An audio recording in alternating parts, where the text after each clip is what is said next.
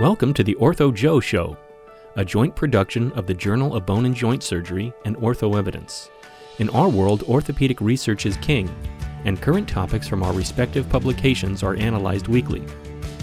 Here is Mohit Bhandari from Ortho Evidence and Mark Swiontkowski from the Journal of Bone and Joint Surgery. Well, great. Uh, welcome to uh, another episode of Ortho Joe, where uh, Mo Bhandari and I chat about some important developments in our respective spheres of journal uh, editing and uh, in our worlds of, of clinical research and clinical practice. And uh, usually we are doing these recordings early in the morning, so we both we both have a cup of Ortho Joe in hand. This is we're special recording tonight. It's in the evening, so I do have my Ortho Joe cup, my uh, transportation cup, but in it, instead of coffee, I have a chai latte. Ah, so you're not a caffeine at night guy, are you, Mark? I can, uh, well, yeah, I am a caffeine at night guy, but I need the chai to just kind of mellow out because it's been a long day in surgery, and uh, you know, it's just it just is a more you know drift into the evening kind of thing. So I like that. Uh, Mo that. Mo just got uh, done with a very important meeting and he's away from his cup, but we'll forgive him this time. Okay, thank you. I will promise to have one after I finish this. I promise. you try a chai latte. I highly okay, recommend cool. it. So, like yeah, so we have a special guest uh, uh, for this episode of Ortho Joe, and we are uh, at uh, JBJS celebrating a 10 year anniversary of one of our sister publications. And it's my pleasure to introduce my partner, Dr. Ed Chang. Now, let's just talk about uh, the uh, issue of uh, nepotism at JBJS and point out that uh, Dr. Chang was appointed as editor of Essential Surgical Techniques by my predecessor, Dr. Vern Tolo. Uh, so it's not a case of, of uh, partners promoting partners. Uh, and I want to make that very clear to the audience that we don't we don't go down that road. But Dr. Chang is a an expert musculoskeletal oncologist and adult joint reconstruction specialist who it's been my pleasure to work with for uh, since 1997. And one of the great things about Ed is he never says no, uh, and he uh, he always takes great care of the most complicated things, uh, and has has been a, a, stalwart pillar of this department for a long time. But that's not what we're here to talk about. Uh, we're here to talk about his role uh, in essential surgical techniques and. Um, first, be- before I let him go off on all the accomplishments, which have been many, over the last decade. Mo, you at Ortho Evidence, what what do you kind of see uh, as the role of the video communication in the goals of Ortho Evidence? You know, it, it's interesting because, you know, we have been, just as you have been here at JBJS, evaluating carefully data.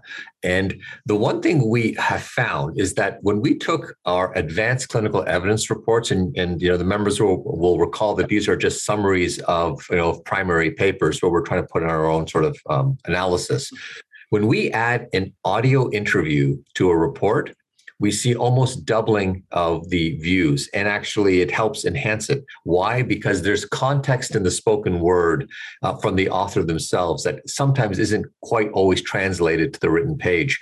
We've gone on top of that learning from that we've gone from audio now to video um, very similar to this in the podcast mindset. And, and again it just different different uh, individuals have different approaches to how they like to consume evidence.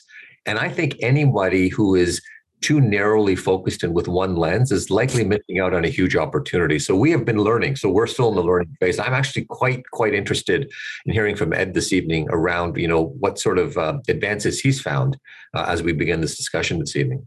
That's great. Thanks, Ed. Why don't you start with what kind of what the goals of the the essential surgical techniques are, and maybe go back in time and how you started it and what's what's developed.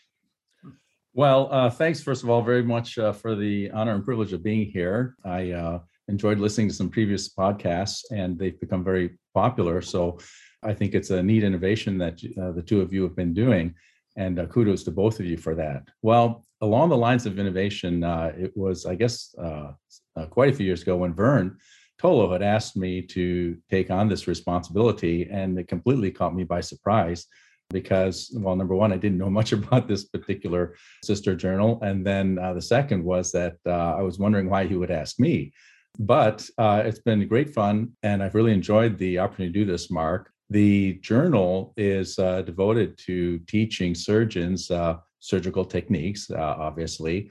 And uh, there have been a number of innovations that have uh, come along. But mostly, I think that the change, as Mo was just saying, about how you teach people surgery has been really important. And the development of multimedia has really helped. Uh, for example, let's just take the audio, the narration. I think uh, when I try and learn something or want to know how to do a procedure, it's not just watching someone manually do something. It's really getting inside of their mind. And I think surgery is done in the mind. It's not done with your hands, although, of course, the technical manual performance is important.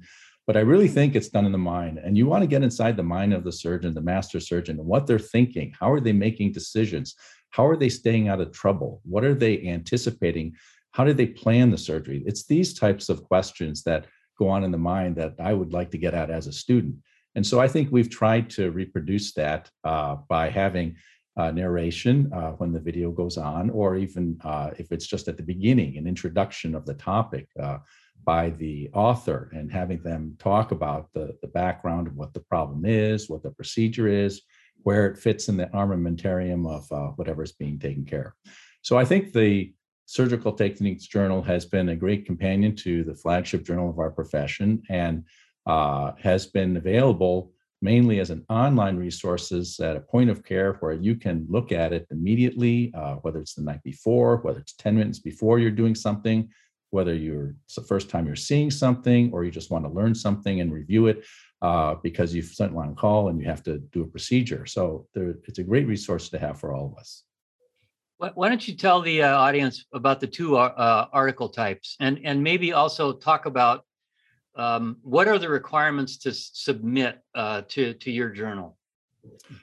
Well, as in all of our journals at JBJS, uh, you can submit unsolicited articles, and we welcome that. Uh, the requirements are, though, that the procedure that's being described has to have outcomes supporting it. So we won't just uh, publish an article or procedure and demonstrate it because it's your favorite technique for doing something. You really have to have demonstrated what is the benefit of it and what is the outcome.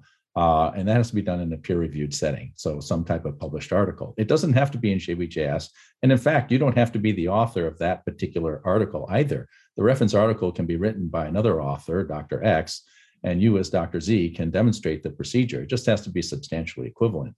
Um, so that's the one criteria that we have is that the procedures are bona fide, they've been vetted, they have outcomes that have been published. Uh, so it's uh, that's one difference from just putting something on the internet. The internet's kind of the Wild West, people say. And so we don't want uh, the Surgical Techniques Journal to be the Wild West. We want it to have procedures that are reliable, that you know are have been looked at and have published outcomes that you can decide as the surgeon viewer whether or not it's valuable in your practice or for your patient at that time. But the two article types you mentioned, uh, Mark, there is the key procedures, which um, we envisioned as kind of really the essential procedures that all general surgeons will do, whether it's a distal radius fracture, uh, whether it's a tibia fracture or compartment syndrome as an emergency, uh, or maybe a trigger finger or carpal tunnel release, or a total hip or a total knee. But these are procedures that really the general orthopedic surgeon will perform in most locations in the developed world. Now, there are other much more specialized procedures that uh, would be done by a subspecialist. Uh, for example, well, in my field, it's a tumor surgery, an osteosarcoma, for example, um, or in your surgery, uh, perhaps a pelvic fracture or a difficult supracondylar comminuted fracture, something where uh, perhaps someone with greater focus and experience might be doing the procedure. So those procedures we call subspecialty procedures. And uh, we've kind of designated uh, the two types of articles. But really, besides the topic, there's no difference in these two types of articles. All of the articles are video now. Uh, they have an enhanced abstract, so you have a takeaway, a handwritten copy of uh, summary. Um, there are tips and tricks that are in the abstract. There are references. Uh, so you always have something in written form to refer to. But the procedure itself uh, is talked about and demonstrated, and outcomes are shown on the video itself. And of course, as I just mentioned earlier, the narration by the author telling you what he or she is thinking about as they're doing the procedure. Can I can I jump in, uh, Mark, for one second, just to ask yeah. a follow-up question to Ed? Ed, when you look yeah. back at at the journal and the article submissions, are there some for you that just stand out that have been particularly um, important for readers? And can you just maybe give a brief description about you know some of the more um, popular uh, techniques that have been shown? And I guess the question is: Is it often the very fundamental straightforward procedure that surgeons do where someone gives a slightly different perspective that's becoming more popular or is it more the more rare and more complex techniques that are more popular. I'm curious what the uptake is on these. Uh, well, we do, since we are online, we do have metrics we can follow. And I think my uh, experience has been that the, the procedures that are done by most everyone are the ones that get the most viewing uh, and the most uh, video or page views, as you want to call it. But I think the characteristics that make it an excellent article, we do have award winners, a Mo. And so every year we will select a, an editor's choice award winner for both the key procedures and the subspecialty article. Uh, and every year they've been getting better and better. It's been uh, great to see that uh, come on or develop over time. But what makes the article excellent, I think, is the extra time that uh, one puts into the article. So you can just do something basic. Uh, we ask people to submit a plan for their video. That's called a storyboard. And we critique that first uh, and peer review that so that you don't have to do a production of a video and then suddenly have to edit the video. Editing video is, is difficult. It's not as easy as a Word document. So we try and and peer review the plan. And then once uh, the plan is approved, you as the author carry out the plan. And as long as it meets the uh, the as long as it is equivalent to the plan, the produced video that is, then uh, we publish it, and it doesn't require further review. But the things, the characteristics that make an article excellent are extra time and effort in demonstrating something. It's the way you're demonstrating it. Uh, it's perhaps using two screens to show what is going on. Let's say it's an arthroscopic procedure. You might show the camera view, and side by side, you might show the outside view of what the surgeon's doing. So the viewer gets to hear what is the surgeon thinking. They can see what the surgeon's hands are doing outside the the uh, joint, and then they can see the view from the scope inside the joint. So we think that gives the best demonstration uh, and learning environment for something like that. Or it might be a, a, spine procedure where you're showing how once you've placed pedicle screws, you're reducing a spine or scoliotic spine or something else like that, uh, where the actual performance of doing something uh, can be seen well. Um, other times it's perhaps not, not different views, uh, but it might be showing the outcomes of a procedure. It's great to see, you know, uh, seeing is believing, right? And so uh, we can talk about the numbers and data, uh, which you and Mark do all the time, and the evidence but also there's benefit to seeing uh, what happens. So you see someone get up and walk again, or whatever the, the joint motion is that you're trying to demonstrate. So I think uh, when you go through that, you're taking data. Of course, you're showing actual data, but you're also showing uh, real views of, of real patients and what's happening to them. So do, do you have to have like a professional videographer uh, or can you do this with your smartphone? Um, That's a great question, Mark. And um, the I think one of the benefits of YouTube that I've learned, uh, and I've taken a lot of inspiration from that, is when I break something at home or I have to fix my car, sometimes I try and do it myself. And I've looked on YouTube, and it's amazing how many people put something out there about how to mm-hmm. fix it. It doesn't, you get the message across, it doesn't have to be that professional. So the quick answer to your question is no. Uh, in fact, most, I think, people do this just themselves.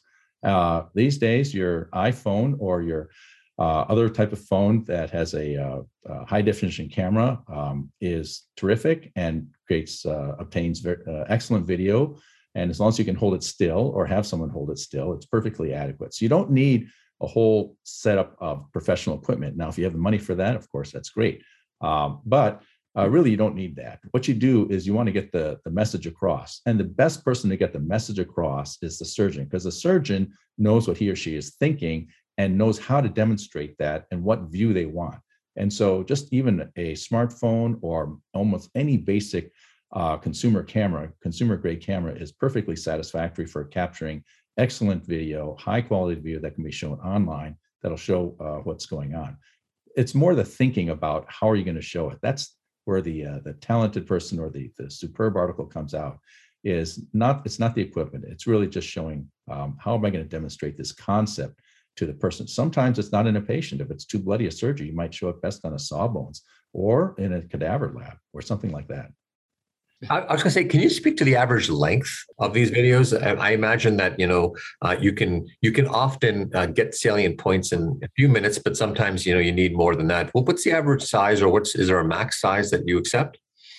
Well, there's no, no maximum size, but we do try and keep the time limit to 20 minutes or less. Okay. And the reason is uh, the um, you know surgeons are humans, so their attention span is limited, and and this is not a, a movie, right? So we want to get the the point across as succinctly as possible, and so we try and keep it uh, down to 20 minutes or less. Uh, we also uh, have a couple of features which allow someone to learn efficiently. We realize that surgeon's time is very valuable, right? So we um, have a viewer that allows you to play the video uh, and the narration at double the speed while still understanding the narration. You don't sound like Mickey Mouse, but you have a regular voice. It's just speaking a little faster. Or if uh, there's a part of the procedure that you need to see, you don't need to see the whole thing. We have a, a menu option where there are uh, video clips or outlined as what's on each video clip. You can directly navigate to the video clip of interest or that portion of the procedure that you need to see. Um, so that's another way. Uh, lastly, we are an international journal. And so right now, uh, when we have international viewers, as we speak at the, the fast cadence that you, Mark, and I are speaking at, sometimes the international viewer can't grasp that verbally. It takes them a while. They're better at reading written English than they are at hearing it. And so we've uh, used the closed captioning with uh, English subtitles to make sure that they're able to read what the surgeon is saying uh, while it's going on. And that's been very helpful, I think, for our international viewers. Yeah, and Ed, I would uh, give you all the credit for those technological advances. You're you're way more uh, techie minded uh, than me by a factor of uh, uh, an order of magnitude. So, uh, and I know you continue to have thoughts about how to make it better all, all the time. But before I ask you to answer that of where you see it going in the future, can you give a member of our listening or viewing audience an idea about how the peer review process works for these types of submissions and what's the acceptance rate? Because uh, I'm sure that people, if they're investing this amount of work, they would like to be sure that ultimately it succeeds. So, what what can you tell our audience about those two issues? Yeah, that's very important. So if you're going to put into the work, uh, you want to see it succeed, like you said. So our acceptance rates is very high. Um, we have we do have invited articles uh, as well as uh, unsolicited articles. Both of them are peer reviewed.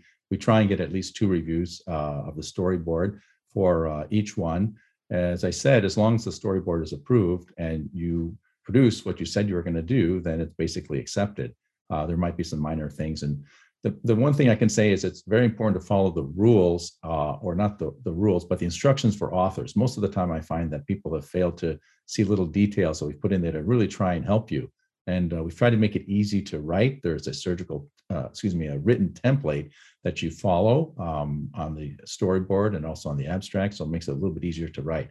So the acceptance rate is uh, over 80%, Mark, and uh, it's not uh, down around 18 or 20% like the flagship journal. So it's much uh, easier in that sense to get the paper accepted. And you don't have to be uh, the number one famous surgeon doing procedure X. Really, you can take the data that supports the procedure. You just have to be good at demonstrating it and getting the concept across about how it's important to do the procedure safely and efficiently. So, um, really, I would encourage anyone who has an interest in demonstrating concepts and communicating them and can do so uh, with a audiovisual presentation to take a stab at it. It's kind of fun to do. Uh, it's not as laborious as a written article uh, or a scientific article, which has a different type of rigor.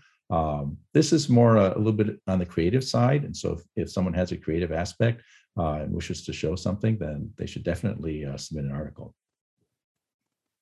Yeah, that, that that's great. Um, and what what what do you think is the future of such a journal?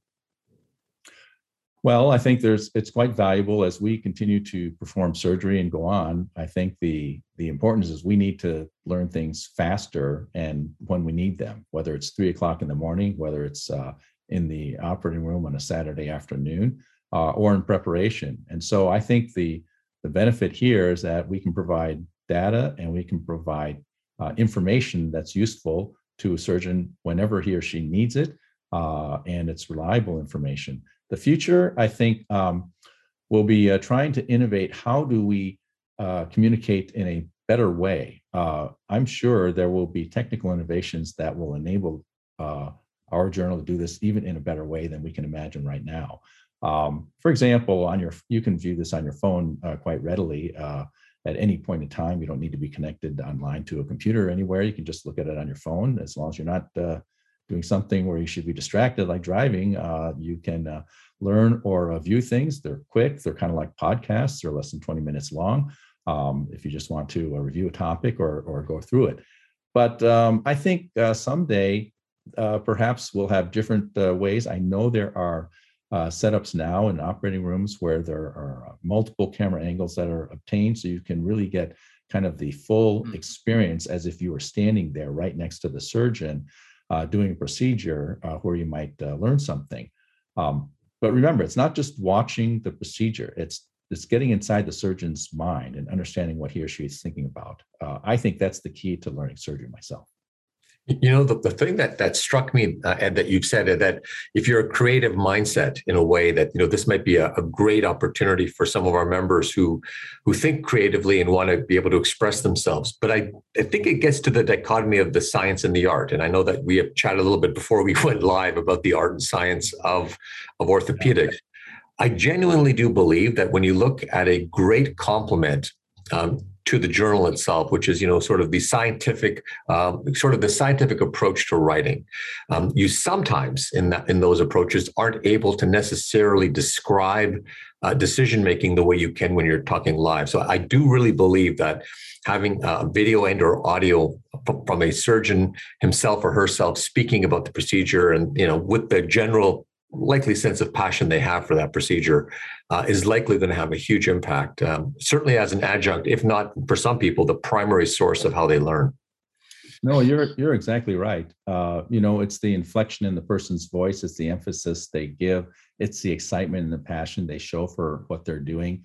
Uh, those are all real motivators, I think, for us as we watch and, and learn from other people. Um, and as I was saying earlier, uh, some of the uh, inspiration that I've taken has just been from YouTube sites and watching creative videos there that people have done. Um, I'm continually impressed by what what technology and people using technology are able to do when they're innovative. And so uh, we like to innovate as as surgeons in the surgery that we do. And so uh, we're going to innovate in ways that we can teach and learn surgery better. Yeah, I have to admit in front of the audience that when I have to tie a bow tie like you're wearing, I have to go to YouTube every time. I just can't do it without without. Well, doing help. enough times. so Thank you for the JBJS bow tie. I appreciate that years ago. Someone was very thoughtful. well, I think that comes from your Harvard training, Ed. I think that's part of the deal. Well, so I take it that buying the ones already pre-tied with the little clip is just not good, right? Ah, that's, that's good. just, just smart to know. Yeah. So, no, so you want to be a purist, of course. so, Ed, you've published a couple of collections. What, what, uh, just a word or, or, a short word about to the audience about the collections. Oh, sure. Um, well, you know, this was the idea of of an author. Really, they wanted to publish a, a, a collection of articles on a topic, and the first one happened to be on. Uh, surgical exposures for pelvic trauma. And uh, that was a, a great uh, idea. We had not thought of that actually. Uh, the author thought of it, and we kind of batted it around, as you know, among the editorial board, and thought, hey, this is a neat idea. So what we did is we came out with a collection of articles. Now the neat thing is they didn't have to all come out at the same time. Uh, they came out kind of sequentially at different times during a year. Uh, we also used some other uh, innovations. Uh, so uh, for example, looking at the pelvis, the pelvis is a really complex three-dimensional structure. And but when we use online video, uh, or we can take an image, even an, a PDF image, and we can put it there for the viewer, and they can actually control the image, um, rotate the pelvis around, and see if I want to get to this part of the pelvis, which exposure do I use? Uh, and so we have a colored image there of the different parts of the pelvis and what exposure might be useful for them. Uh, and then each one of those different types of exposures are, are demonstrated and discussed by uh, capable surgeons from uh, uh Europe, the United States, and um, uh, Uh, it's where this particular uh, article series came from. Uh, but we've had uh, the most recent one was on pediatric fractures. so pediatric fractures are different. They're not just little adults. They're, they are different, of course, with the growth plate and so forth. And so we had our pediatric colleagues put together some of the most common pediatric fractures and how do you stay out of trouble and how do you fix them and when should you fix them.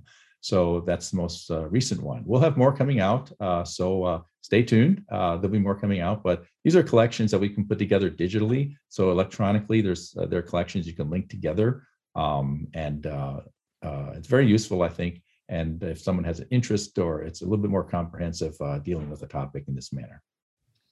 Well, we always try to talk about the interface between uh, ortho evidence and JBJS, and th- this is yet another area because uh, you mentioned earlier in the conversation that sometimes we solicit articles. So we're constantly looking at the best evidence published in OE, uh, as well as the other subspecialty journals with the highest level of evidence, and then we write uh, to the authors and ask if they would like to uh, publish in uh, EST that technique to go along with their clinical trial. So yet another uh, uh, interface between uh, OE and JBJS. But there's oh, one, there's there's one more interface I'd like to talk about, and that's creativity. Now, Mo, uh, for those of the, in the audience that aren't aware, has has become a fantastic artist, uh, and some of his work uh, has appeared on social media, and it's really really good. So, Mo, you know, I think you've got that creative thing with with the the the the brush and the pen and I maybe you should do an EST. Uh, I, you know what? I, I, you know what? I think you've twisted my arm. I, I think I should do it. Absolutely. No. oh, I'm going to look forward to that one. Yeah, okay. Maybe how, how how do you do how do you do one of those facial drawings from start to finish? You know, you know we we have the kind of what's important article for the for our journal, and it could be kind of what what's important uh, type of uh, you know a different spin for uh, EST. Ed, we might oh, talk about that. I would be all in on that, and I can tell you um, that I think that most of the the, you know, the, contributors of EST, those who are thinking about it and have contributed in the past, themselves, you know, I mean, absolutely consider themselves as artists in in any way, right? And yeah. and really, art is what we do um, and how we think about a, a, problem. And the end result is one thing, right? But the ultimate right. is the process. And I think in many ways, surgery and art are very, very. Uh, I mean, they're like they're aligned so tightly yeah. Uh, but it's uh, yeah, I fully agree. I, I, think I think creativity is at the at the heart and soul of what we do. Well, that's very interesting. I couldn't uh, agree with you more, Mo, especially coming from uh, someone who is so focused on the data and the science and the evidence, right? Uh, but I completely agree with you. Uh, uh, surgery is a, ultimately an art. There isn't a scientific uh, RCT trial done for every question that or decision that we have to make, and we have to make lots of decisions, right? So it's a little bit like um, uh, being a musician. Uh, and uh, Mark knows that I, I, yeah. I, play the violin. And so yeah. when I was younger, I used to perform more and uh, I was always striving for the perfect performance. And you never attain that. There's always something you could have done better. And so surgery is a little bit like that too, I think. Uh, when, when you know when I leave and I critique in my own mind and review what happened that day, there's always something I could have done better. And so you're just always striving to be better at what you do kind of sounds like my golf game, but I don't have too often where it, it goes very well. yeah, well, yeah, fair enough. Golf's a whole different game. I I know they talk about creativity in golf, but I think it's uh, it's more frustration for me. But anyways. Uh, well, Ed, well, uh, congratulations on a decade of being the editor of EST and all the innovations you've done. And I hope that uh, this uh, podcast will stimulate some people to submit some of their creative ideas and and go through the process of the storyboard. So, congratulations on a job well done. And I think Mo, go get your chai latte.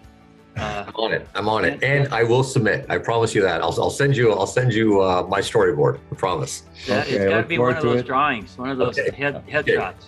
Okay. and Ed, you you'll you'll get one of these in the mail. Okay. So. well, thanks very much for the opportunity. I've really enjoyed the experience. Yeah. Thanks for being here. Take care. Bye. Bye.